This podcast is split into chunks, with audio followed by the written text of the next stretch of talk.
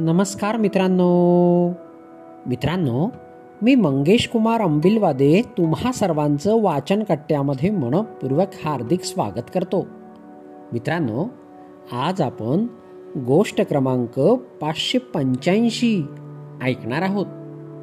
आज वाचन कट्ट्याच्या माध्यमातून आयुष्य गंभीर होऊन जगू नका. हे रतन टाटा यांचे विचार आपण ऐकणार आहोत. चला तर मग सुरुवात करूया. जीवनात तसेच करिअरमध्ये केवळ शैक्षणिक किंवा करिअरविषयक ध्येय उराशी बाळगू नका. सारे जीवन सुंदर समतोल व्यतीत करण्याच्या दृष्टीने आपले ध्येय आणि लक्ष निश्चित करा. म्हणजेच तुमचे आरोग्य नातेसंबंध मानसिक स्वास्थ्य सारे उत्तम राहील. अशा दृष्टीनेच जीवनाची बांधणी करा. तसेच बनण्याचा प्रयत्न करा. तरच आयुष्याला खरा अर्थ आहे असे मी म्हणेन.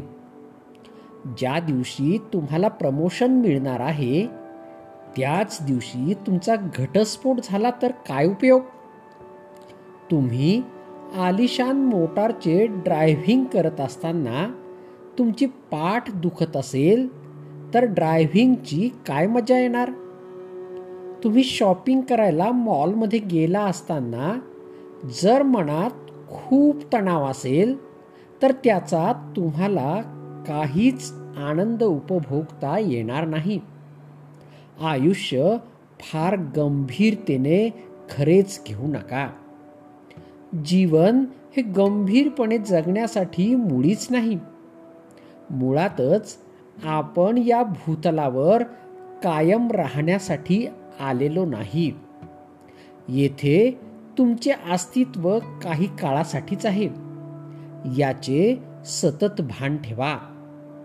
मोबाईल फोनमधील प्रीपेड कार्डासारखीच आपली व्हॅलिडिटी येथे टेंपररी आहे. आपण जर खरेच नशीबवान असलो तर आणखी आपण पन्नास वर्ष जगू. आणि खरे बघायला गेले तर पन्नास वर्ष म्हणजे अवघे दोन हजार पाचशे रविवार. खरंच आपण इतके काम करण्याची मुळात गरज आहे का? हा प्रश्न सतत मनाला विचारा.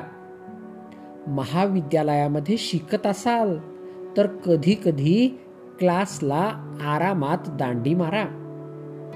काही पेपरमध्ये मार्क कमी पडले तरी हरकत नाही.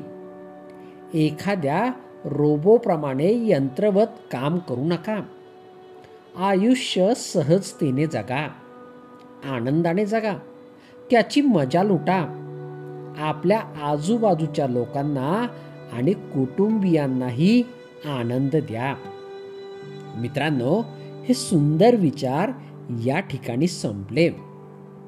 तुम्हाला आवडले असतील तर तुमच्या परिचितांपर्यंत नक्कीच पोचवा. चला तर मग उद्या पुन्हा भेटूया तुमच्या आवडत्या वाचन कट्ट्यात तोपर्यंत बाय बाय.